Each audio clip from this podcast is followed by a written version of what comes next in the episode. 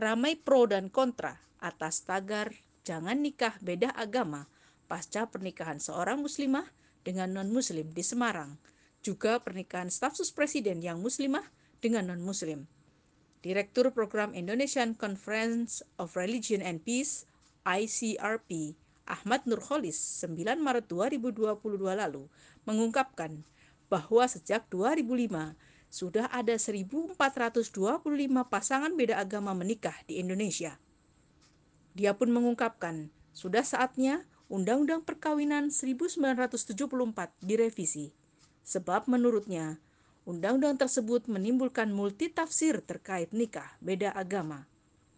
Ditambah lagi, menurutnya menikah adalah bagian dari hak sipil warga negara mengacu pada Undang-Undang Nomor 39 Tahun 1999 tentang Hak Asasi Manusia atau HAM.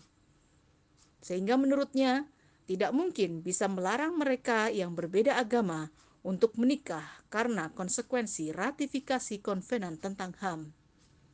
Nikah beda agama yang sebelumnya menjadi isu minor, hari ini menjadi isu krusial dengan alasan hak asasi manusia. Atas pro kontra yang terjadi, mereka yang tidak setuju atau tidak sepakat dengan nikah beda agama dianggap inkonsisten terhadap penerimaan atas HAM.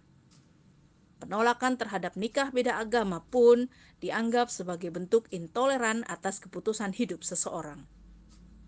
Sesuatu yang bertentangan dengan penderasan program moderasi beragama yang saat ini mengajarkan nilai toleransi, pluralisme, juga kebebasan. Suatu kondisi yang jelas memprihatinkan yang melanda situasi umat Islam hari ini.